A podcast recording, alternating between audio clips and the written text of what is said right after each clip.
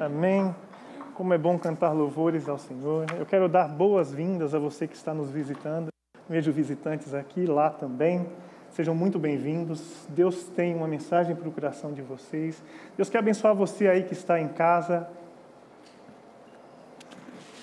Vamos arrumar aqui, né? Deus quer abençoar você que está em casa com uma grande palavra nesse momento. Quero que você abra o seu coração. Cido já orou, então não vamos orar mais uma vez. Mas eu peço para você que abra o seu coração para aquilo que Deus quer falar com você, comigo nessa noite. Quero convocar a igreja, né, após a celebração, eu vou fazer o encerramento da transmissão e nós vamos ter uma assembleia para decidirmos dois assuntos que nós discutimos em diretoria. Então, você que é membro da igreja, finalizando aqui, você é convocado a estar conosco mais um pouquinho. Segurar você só mais um pouquinho aqui conosco. Vamos orar mais uma vez, por favor. Senhor Deus, nós queremos buscar a tua face nesse instante, pedindo que o Senhor visite os nossos corações, ó Pai. Nós já celebramos, nós já te ouvimos nessa noite, o testemunho, vimos o teu agir, mas nós queremos agora debruçar sobre a tua palavra. Que essa palavra, Pai, tenha efeito em nosso coração.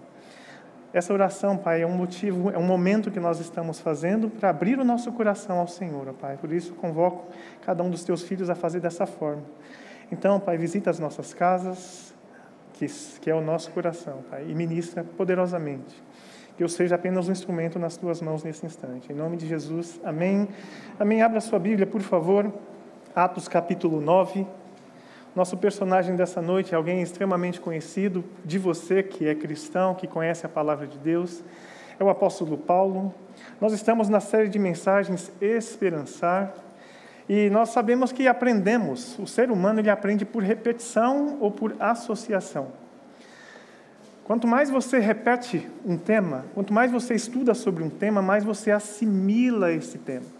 Mais aquilo enche o seu coração e você começa a praticar na sua vida.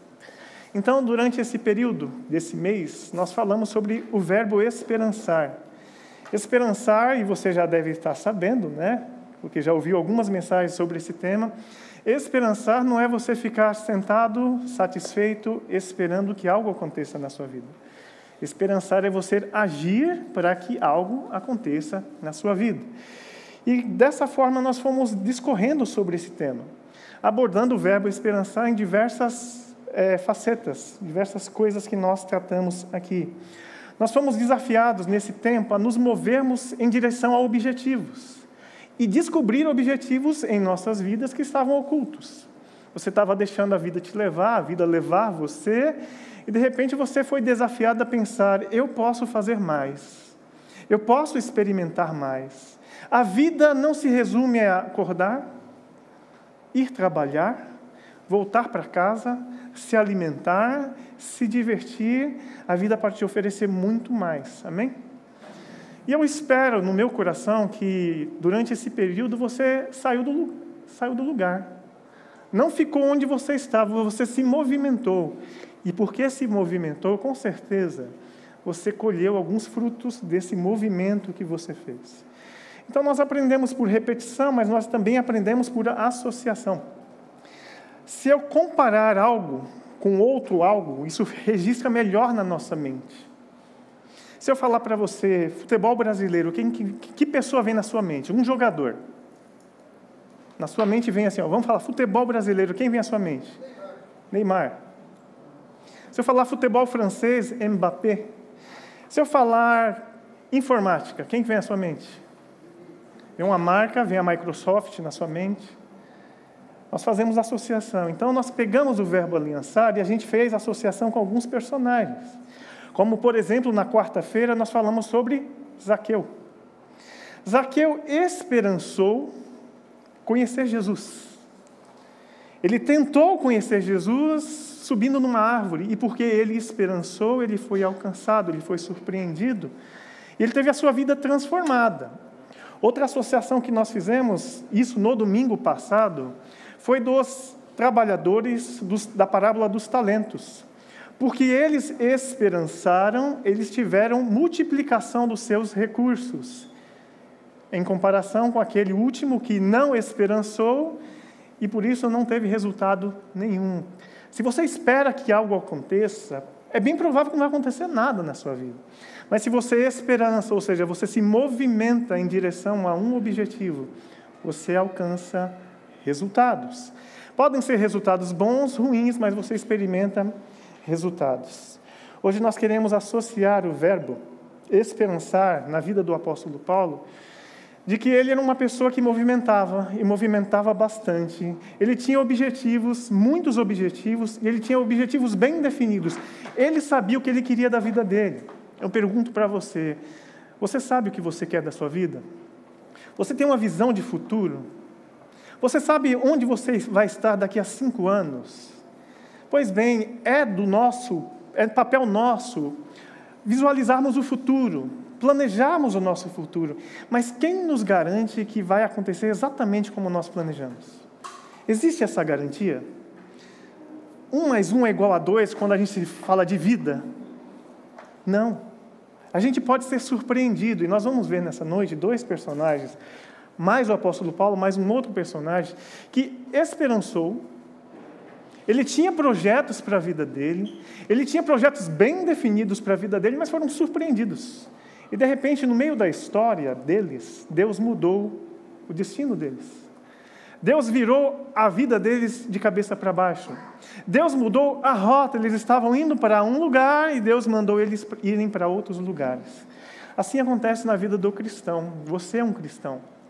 Um dia você foi convidado por Deus a entregar sua vida para Jesus. Amém? Você teve essa experiência maravilhosa na sua vida? Amém? Amém. Amém. E Deus quer ser o seu Senhor não só o seu Deus, não só o seu Salvador, Ele quer ser o seu Senhor. E o que é um Senhor? É aquele que nos tem e nos conduz para onde Ele quer. Eu estou vendo rostinhos aqui que eu não via há muito tempo, como o Mateus ali. Tudo bem, Mateus?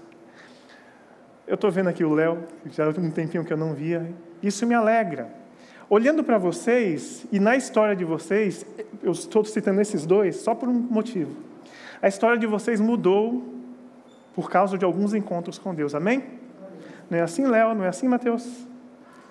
A história muda quando nós temos encontros com Deus e Deus começa a mostrar para a gente que a nossa vida não precisa ser apenas aquilo, ela pode ter outras possibilidades. Então, o nosso primeiro personagem que eu quero destacar, antes de nós falarmos do apóstolo Paulo, é um cidadão chamado Jonas. Jonas era um profeta que Deus chamou. Então, como profeta de Deus, ele ficava esperando qual missão Deus vai me dar. Qual missão Deus vai me dar? E de repente, nós como cristãos, queremos dizer para Deus o que é que ele quer, o que é que ele pode fazer com a nossa vida. E a gente fala assim: Deus, eu tenho um plano, abençoa o meu plano, Deus. E a gente faz assim.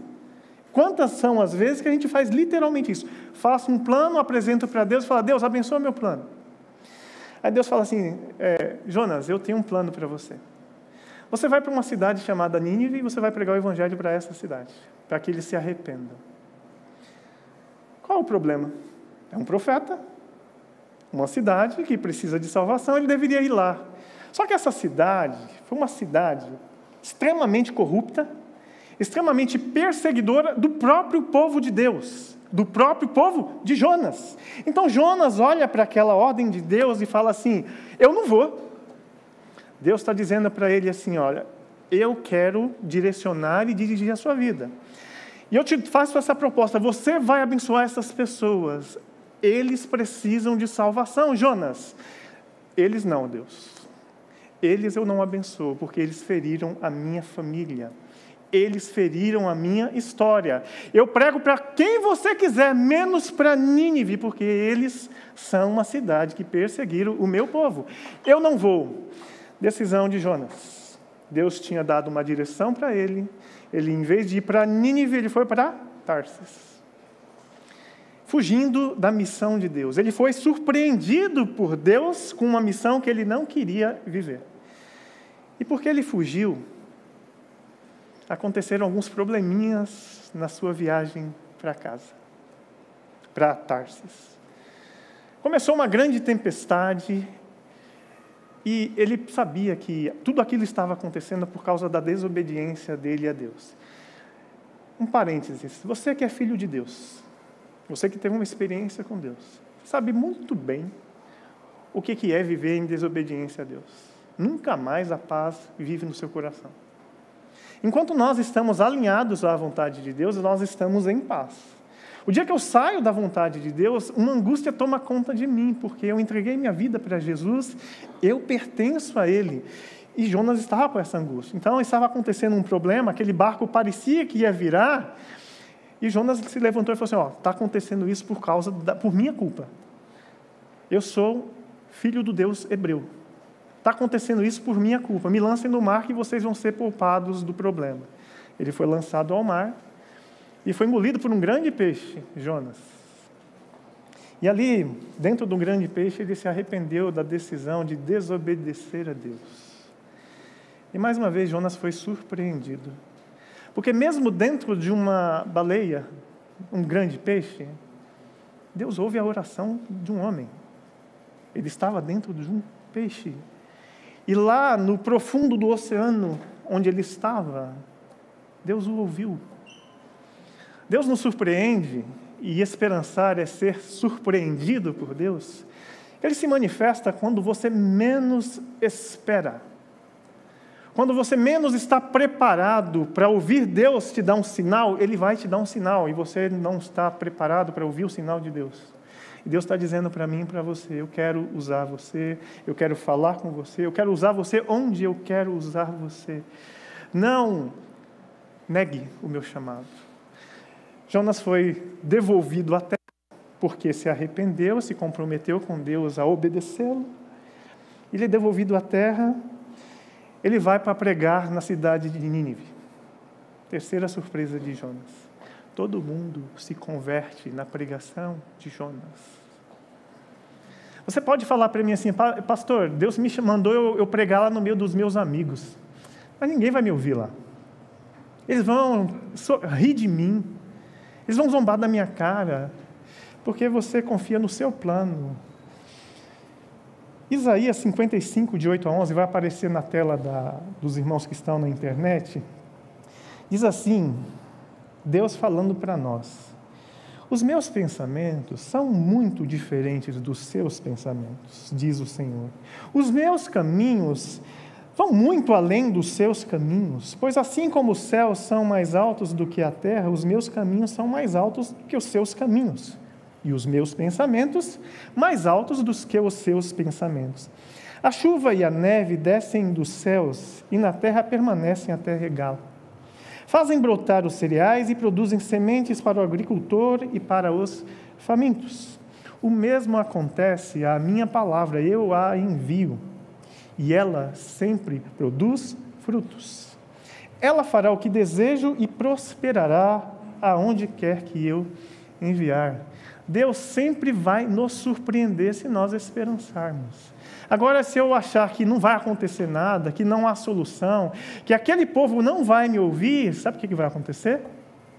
Nada.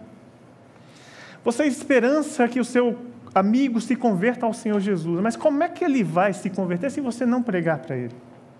Como é que ele vai ter uma experiência com Deus se você não proporcionar essa experiência dele com Deus? Deus nos chama a isso e ele quer nos surpreender. Os propósitos e desígnios de Deus são conhecidos somente por aqueles que buscam a Deus. Quanto mais você busca isso, quanto mais você busca essa resposta de Deus, mais perto de ser surpreendido pelo próprio Deus você está. Amém, irmãos? Quero dizer para você, com todas as letras, Deus não age conforme você espera. Sabe por quê? Porque Ele é Deus. Ele não é o homem. O homem tem um método único de fazer as coisas. Ele faz daquela forma, esperando aqueles resultados, obtendo aqueles resultados. Deus ele não se limita a resultados humanos, a projetos humanos. Deus ele não se submete aos seus padrões, nunca vai se submeter. Ó oh, Deus, se eu fizer assim, vai acontecer assim. Com Deus as coisas não são assim acontecem do jeito dele, na hora dele, no endereço que ele determina que aconteça, porque ele é Deus. Deus ele não cabe dentro de uma caixinha de pensamentos. Deus ele não cabe dentro de uma caixinha de dogmas. Deus ele não cabe. Porque ele é Deus. Deus não é passível e eu quero chamar a sua atenção para essa verdade. Deus não é passível de ser controlado. Você não controla Deus. Quando você ora a Deus, você não controla a mão de Deus, para que Ele responda de acordo com a sua vontade. Você ora a Deus e pede a Deus, e Ele age de acordo com a sua soberania. Deus não pode ser controlado. O que, Deus, o que de Deus se pode conhecer está limitado àquilo que Ele revelou. Tem muitas coisas sobre Deus que, mesmo estudando sobre Deus, mesmo estudando a palavra de Deus, não nos foi revelado, e é revelado de acordo com a sua ciência e onisciência. Deus é soberano, amém? Ele é soberano, ele sabe todas as coisas, ele está acima de todas as coisas. A própria irmã citou aqui que nada surpreende Deus, mas Deus surpreende demais nós seres humanos. É por isso que o personagem dessa noite, que é o apóstolo Paulo, ele literalmente caiu do cavalo ao ser surpreendido por Deus. E você acompanha comigo, Atos capítulo 9, de 1 a 6, que diz assim: Saulo, Paulo ele se chamava Saulo, motivado pela ânsia de matar os discípulos do Senhor, procurou o sumo sacerdote Pediu cartas para as sinagogas em Damasco, solicitando que cooperassem com a prisão de todos os seguidores do caminho, homens e mulheres que ali encontrassem, para levá-los como prisioneiro a Jerusalém. Quando se aproximava de Damasco, de repente uma luz do céu brilhou ao seu redor. Ele caiu no chão e ouviu uma voz lhe dizer: Saulo, Saulo, por que você me persegue? Quem és tu, Senhor? perguntou Saulo, e a voz respondeu: Eu sou Jesus, a quem você persegue. Agora levante-se, entre na cidade, onde lhe dirão o que fazer. Amém, irmãos? Até aí. Uma experiência surpreendente para um homem.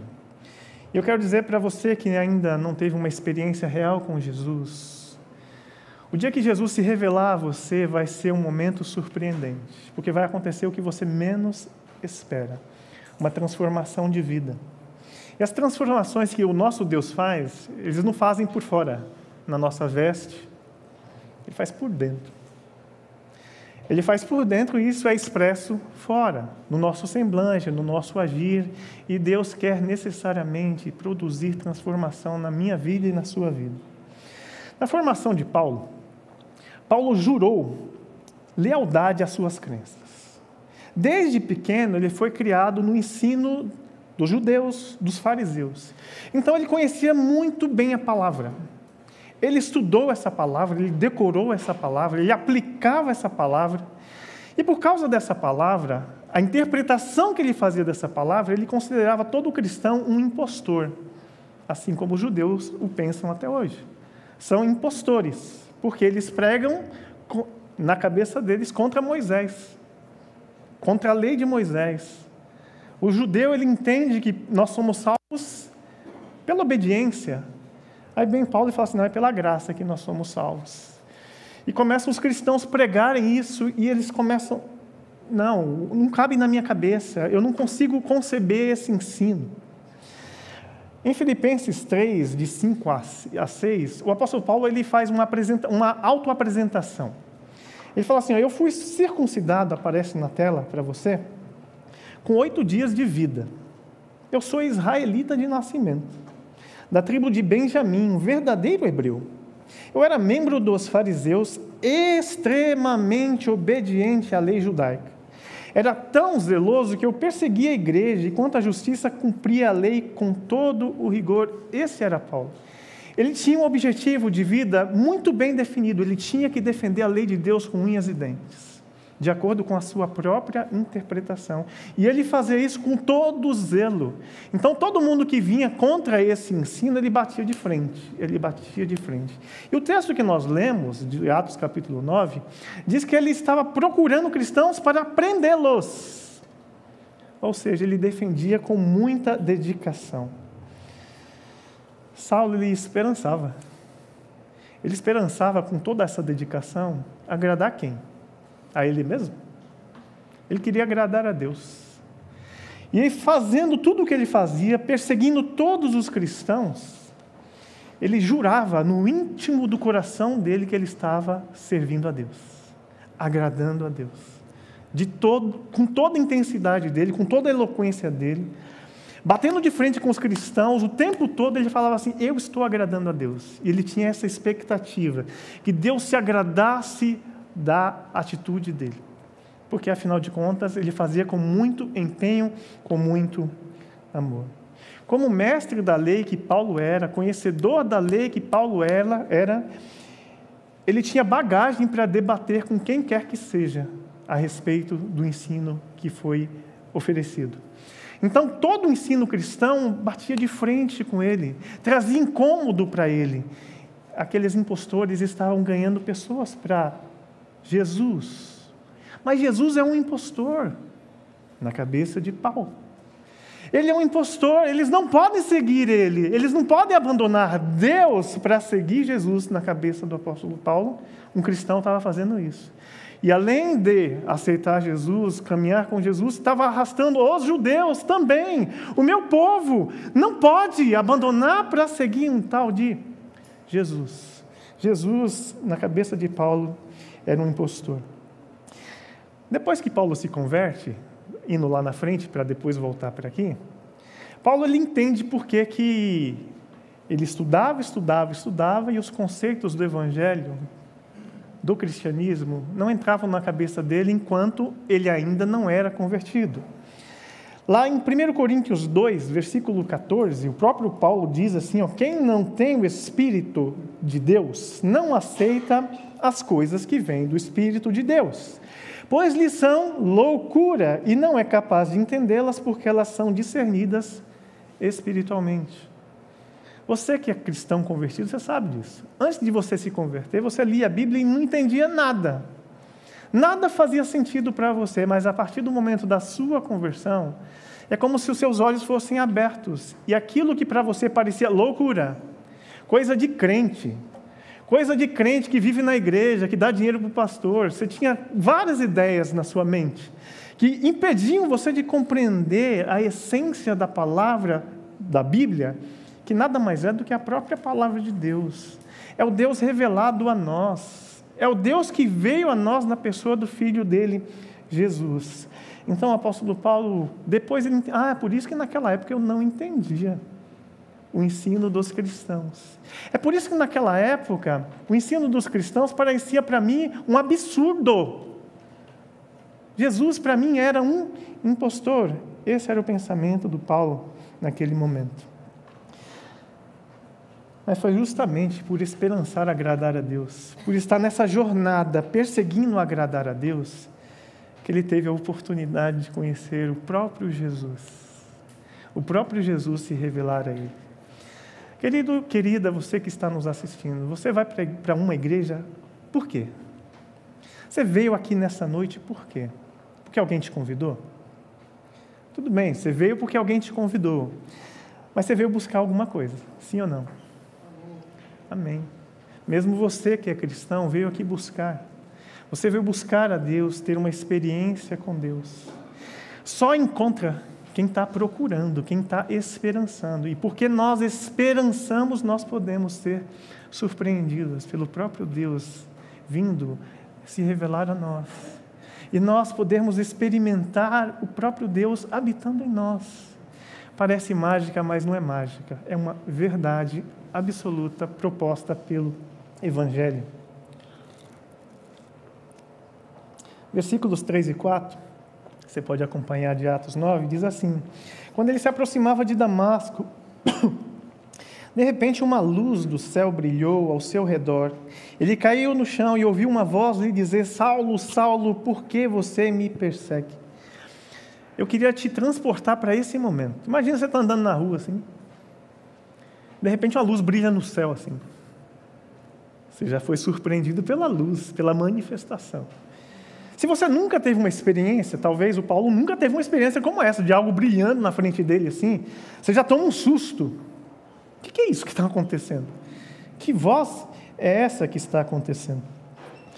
Ele não sabia do que se tratava, não sabia de quem se tratava, e talvez ele enxergou aquilo como um obstáculo para o projeto que ele tinha. Ele estava caminhando para Damasco para pegar cristão e lançar na prisão. Então ele poderia ter imaginado que ali, não, alguma coisa está tentando me impedir de cumprir o meu propósito. Você está caminhando com Deus, você está indo em direção ao seu propósito que você determinou, que ah, eu vou fazer isso para Deus, e de repente parece que está dando tudo errado. E você pensa, está dando tudo errado, por que está dando errado? É o diabo. É o diabo que está se levantando para que não aconteça o nosso retiro. É o diabo que está se, se levantando para que não aconteça o nosso culto. E você começa a procurar justificativas para aquela situação. Então, porque ele estava perdido, não sabia o que estava acontecendo, ele pergunta: Quem é que está me chamando? Quem é o Senhor? Quem és tu, Senhor? Versículo, 9, versículo 5, parte Quem era esse que estava se opondo a ele? Quem, é, eh, quem era esse que estava interrompendo o trabalho dele, o projeto dele? Quem era esse? E você e eu, como cristãos, muitas vezes vamos ser impedidos pelo próprio Deus, interrompidos pelo próprio Deus, porque em alguns momentos Deus quer nos tratar para que a gente possa tratar outras pessoas. Você tem a mensagem pronta para pregar sobre perdão, aí Deus vai lá e te experimenta antes para você pregar sobre perdão. Você tem uma mensagem sobre adultério, você é experimentado, tentado, supera, vence, porque Deus está te tratando para que você tenha autoridade para pregar sobre aquele tema. E assim por diante. O apóstolo Paulo estava aqui. Será que há algum cristão que está na minha frente? Foi um cristão que apareceu aqui para me interromper, para me afrontar? Será que eu não estou sonhando? E é Estevão, aquele que eu consenti na morte dele dias atrás, tempos atrás, que, me que está me aparecendo em sonho para me afrontar? para me colocar medo, para eu não continuar perseguindo cristãos? Quem é esse ser misterioso que apareceu para mim? Quem é? Quem é? Quem é? Você está no seu quarto, orando, ou você está fazendo qualquer outra coisa, e Deus quer falar com você, na intimidade. Você está dormindo e de repente você acorda no, meio da madrugada, às três da manhã, e você não sabe porque você acordou às três da manhã, e de repente você ouve uma voz te chamando pelo nome. E você é convidado pela palavra de Deus nessa noite a responder: Quem é o Senhor? E pedir a Deus que Ele se revele a você e fale a você o que Ele quer que você faça. Lembra de Samuel? Você que é cristão conhece a história de Samuel. Samuel estava deitado e ele ouviu, ainda criança, ouviu Deus chamar ele. Ele pensou que era Eli, ele foi até Eli três vezes. Não, vai dormir. Está tarde, vai dormir. E Eli percebeu que era Deus querendo falar com ele, e Deus chamando ele, e Deus direcionando a vida dele. Ele vai e volta, e eis-me aqui, Senhor, e Deus começa a falar com Samuel. Deus quer falar comigo, Deus quer falar com você e temos que estar abertos para esse agir de Deus. E a voz respondeu para ele: Eu sou Jesus, a quem você persegue. Imagina a surpresa, o tamanho dessa surpresa. Eu estou perseguindo um cristão porque eu entendo que um cristão é um impostor. O Cristo que eles pregam é um impostor. E de repente esse Cristo vai e aparece e se revela para mim. Eu sou Jesus, a quem você persegue. Não só falei eu sou a Jesus, mas eu sou aquele que você está perseguindo. E você estava tentando agradar a Deus, me perseguindo. Você estava perseguindo o próprio Deus, tentando agradar o próprio Deus. Essa declaração abalou todas as estruturas do apóstolo Paulo. Tudo o que ele pensava, tudo o que ele queria começou a entrar em choque. Começou a bagunçar isso na vida dele, porque passei a vida inteira estudando que o Messias viria, como ele viria. E se eu olhar para trás, as profecias estão batendo, todas elas. Todas as profecias que eu estudei a vida inteira a respeito desse Messias aconteceram se revelaram na pessoa de Jesus e eu não acreditei que ele ressuscitou. Eu pensei que Jesus foi mais um que foi crucificado, como foram crucificados com ele dois ladrões, mas ele era o Messias, porque se ele ressuscitou, Ele é o Messias. Ele está falando comigo, se eu estou de encontro com Ele, Ele está na minha frente, falando comigo, está vivo, não é uma visão, é um ser real que está diante de mim. Ele ressuscitou. Se Ele ressuscitou, Ele é o Filho de Deus prometido, que viria, viria para salvar a humanidade. Ele é o Filho de Deus. Se Ele é o Filho de Deus, Ele é o Deus o próprio Deus encarnado, prometido pelos profetas que eu tanto estudei. Se ele está vivo, ressurreto na minha frente, ele é o cumprimento das Escrituras. Naquele momento ele foi surpreendido e as suas crenças viraram de cabeça para baixo. Tudo aquilo que ele estava defendendo até então caíram. Chama a sua atenção. Sabe quando você acredita muito numa coisa? E de repente você descobre que aquilo que você tanto acreditou não era verdade. Você custa acreditar que é verdade. Você custa acreditar que a sua verdade ela se dissolveu. Você jurava que o São Paulo era um, ia ser campeão de tudo esse ano, né? Você que é São Paulino. Aí você vê a situação, puxa, a minha verdade uh, caiu por terra. O apóstolo Paulo estava experimentando exatamente isso naquele momento. Puxa vida. Eu estava perseguindo Deus. O próprio Deus se revela a mim de uma maneira surpreendente, de uma maneira fantástica. O próprio Deus se revela a mim. Imagina o medo que tomou o coração desse homem agora. Se eu estava perseguindo o próprio Deus, na linguagem jovem, né? Estou ferrado. O que, que vai acontecer comigo a partir disso? Mais uma surpresa acontece na vida de Paulo. Porque Jesus ele não acusa Paulo. Jesus ele não castiga Paulo, ele não sentencia nada para Paulo, pelo contrário.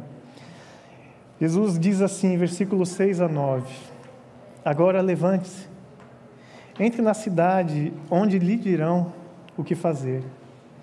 Os homens que estavam com Saulo ficaram calados de espanto, pois ouviam uma voz, mas não viam ninguém.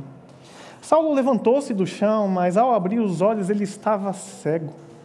Então o conduziram pela mão até Damasco. Lá ele permaneceu cego por três dias e não comeu nem bebeu coisa nenhuma. Perdi minha visão.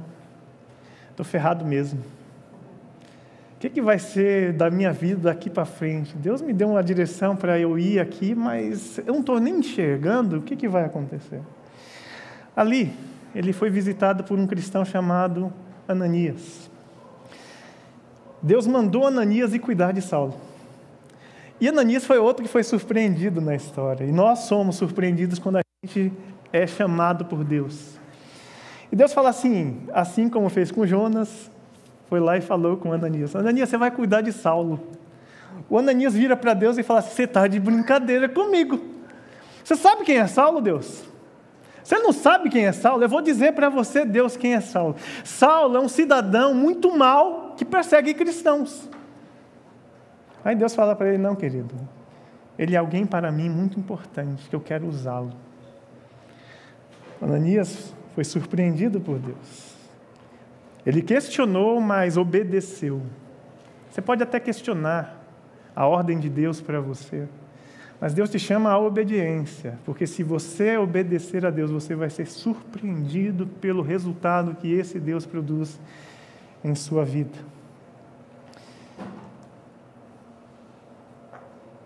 Versículos 17 a 20, Atos 9, 17 a 20, diz assim: Ananias, depois de toda essa discussão, né? Ananias foi e encontrou Paulo. Ao impor as mãos sobre ele, disse: Irmão Saulo, o Senhor Jesus, que lhe apareceu no caminho para cá, me enviou para que você volte a enxergar e fique cheio do Espírito Santo. No mesmo instante, algo semelhante a escamas caiu dos olhos de Saulo e a sua visão foi restaurada. Então ele se levantou, foi batizado e depois de comer recuperou as forças. Saulo permaneceu alguns dias em Damasco com os discípulos. Logo, começou a falar de Jesus nas sinagogas, dizendo: Ele é o Filho de Deus. eu estava perseguindo, mas eu descobri que ele é o Filho de Deus. Eu ouvia outros dizerem que ele era o Filho de Deus e não acreditava, mas agora eu percebi, discerni, tive um encontro com ele, e porque tive um encontro com ele, eu sei com todas as letras que ele é o Filho de Deus. Quem esperançar, quem esperançar pode ter certeza que vai ser surpreendido. Se você esperançar encontrar Jesus, você vai ser encontrado por Ele, você vai ser surpreendido pelo que Ele vai fazer na sua vida. Portanto, nessa noite, abra o seu coração para Jesus. Ele está batendo a porta do nosso coração para nós o recebermos. Você que está aqui, nunca teve uma experiência com Jesus, hoje é a sua noite. É a noite de você surpreendido com uma nova vida que só o próprio Deus pode oferecer, porque Ele é Deus. Não existe outro Deus. Existem várias imagens, várias é, construções humanas, mas conforme a própria Bíblia diz, eles têm olhos, mas não veem. Tem boca, mas não falam. Tem mãos, mas não podem se mover. Não podem atender você, mas o teu Deus pode, porque Ele é Deus. Amém? Deus quer encher o seu coração de alegria, uma alegria produzida por Ele. Para você que é cristão, vai evangelizar? Esperance. Como é que você esperança? Vai e evangeliza. Conforme você vai evangelizando, você está esperançando alcançar pessoas para Jesus. Então, se você vai, a possibilidade de alcançar pessoas é real. Agora, se você não vai, fica parado. As pessoas vão se achegar a Jesus? Não vão se achegar a Jesus. Você vai doar alimentos? Vai montar a cesta básica? Esperance. Esperance, porque multiplica. O nosso Deus nos surpreende, nos surpreende multiplicando as doações. Então você só pode doar algumas coisas, juntando com os seus amigos de trabalho, você pode doar muito mais, pode multiplicar. E em multiplicando, você está fazendo com que outras pessoas sejam instrumentos de Deus, inclusive sendo atraídas a Deus pelo amor que você demonstra com outras pessoas, oferecendo cuidado a essas pessoas. Você está estudando a palavra, meu irmão? Esperance. Esperance, porque Deus quer te surpreender, te revelando os segredos da palavra de Deus que você não conhece. Clame a mim, anunciar-te e responderei coisas grandes e firmes que você não sabe. Deus quer que, ao mergulharmos na palavra, nós sejamos surpreendidos por Ele. Puxa, pastor, eu já li essa palavra dez vezes, eu nunca vi isso que você enxergou na palavra. Pois bem, querido, você vai ler a palavra de Deus e você vai enxergar coisas que você nunca imaginou pensar. Porque quem revela quem ilumina o nosso entendimento é o Espírito Santo de Deus. Uma das obras do Espírito Santo de Deus em nossas vidas é a iluminação. Revelação já aconteceu. A Bíblia é a palavra de Deus revelada. Agora, existe um outro movimento que Deus faz em nossas vidas, é a iluminação. Ilumina o nosso entendimento para a gente enxergar o grande tesouro que existe nas suas mãos. Você está discipulando alguém, meu irmão, minha irmã? Esperança. Esperança e conduzir esse discípulo pelo caminho até ele se tornar maior do que você. Esperança. Os resultados podem ser surpreendentes. Uma pessoa que você ganhou para Jesus hoje, ela pode ser o pastor da igreja amanhã. Esperança. Deus está nos chamando a esperançar de todas as formas. Quem esperançar vai se surpreender. Amém? Baixe a sua cabeça, feche os seus olhos. Esperance no Senhor. Esperance no Senhor, colocando a sua vida no altar do Senhor. Coloque o seu coração diante de Deus agora, do jeito que você está, porque Deus quer te surpreender. Deus quer te surpreender com experiências com Ele. Uma experiência, a maior delas, é chamada novo nascimento. Deus amado, Deus querido, muito obrigado pela tua verdade revelada a nós. Nós temos acesso aos céus através da tua palavra.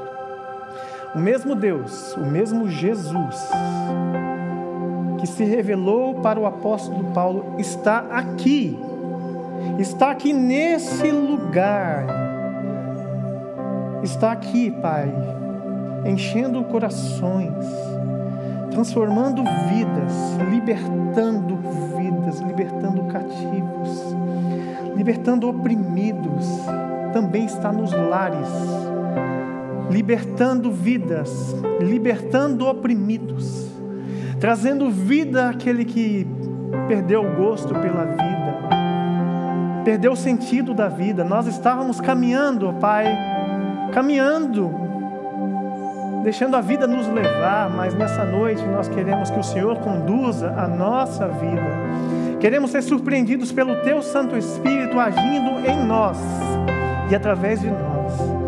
Então passeia pela tua igreja agora, Espírito Santo de Deus, transformando vida, consolando corações, trazendo transformação, trazendo libertação, trazendo cura, Pai. Trazendo cura nas feridas da, da nossa alma, devolvendo vida ao nosso espírito, porque nós estávamos mortos em nossos delitos e pecados mas nós fomos vivificados pelo agir do Espírito Santo de Deus. Traz vida, Pai, derrama da tua vida sobre a tua igreja nesse instante, Pai. Que as tuas águas purificadoras que nós celebramos nessa noite nos, nos banhem nesse instante. Que o teu sangue precioso, derramado em favor de nós, o verdadeiro Deus, o único Deus, as profecias se cumpriram, estão se cumprindo e nesse tempo que se chama hoje, Pai, pessoas estão se convertendo ao Senhor, se entregando ao Senhor, ó Pai. Então, em nome de Jesus, Pai, transforma vidas. Se alguém abriu o seu coração para Jesus nessa noite, Pai, entra nesse coração e faz um milagre, o um milagre da vida, Pai, o milagre da conversão, ó Pai. Conversão é deixar para trás todas as coisas e passar a seguir a Jesus, ó Pai. Em nome de Jesus, recebe esses corações diante do teu altar, ó Pai. Aqui nos seus lares também, Pai. Em nome de Jesus te agradecemos por essa palavra. É em teu nome que oramos. Amém. Amém. Que Deus possa te abençoar. Que você esperance. Nós terminaremos essa série de mensagens na próxima quarta-feira com a última mensagem da série. Se você não assistiu as anteriores, assista, vai lá no YouTube, no nosso canal do YouTube, assista as anteriores para você acompanhar qual é a nossa linha de pensamento. Deus quer que nós experiencemos e, ao esperançarmos, colheremos resultados impressionantes que só o próprio Deus pode nos dar. Você que está em casa, Deus abençoe a sua vida. Tenha uma excelente semana. Nós estamos encerrando a nossa transmissão. Que Deus possa te abençoar grandemente. Um grande abraço para você.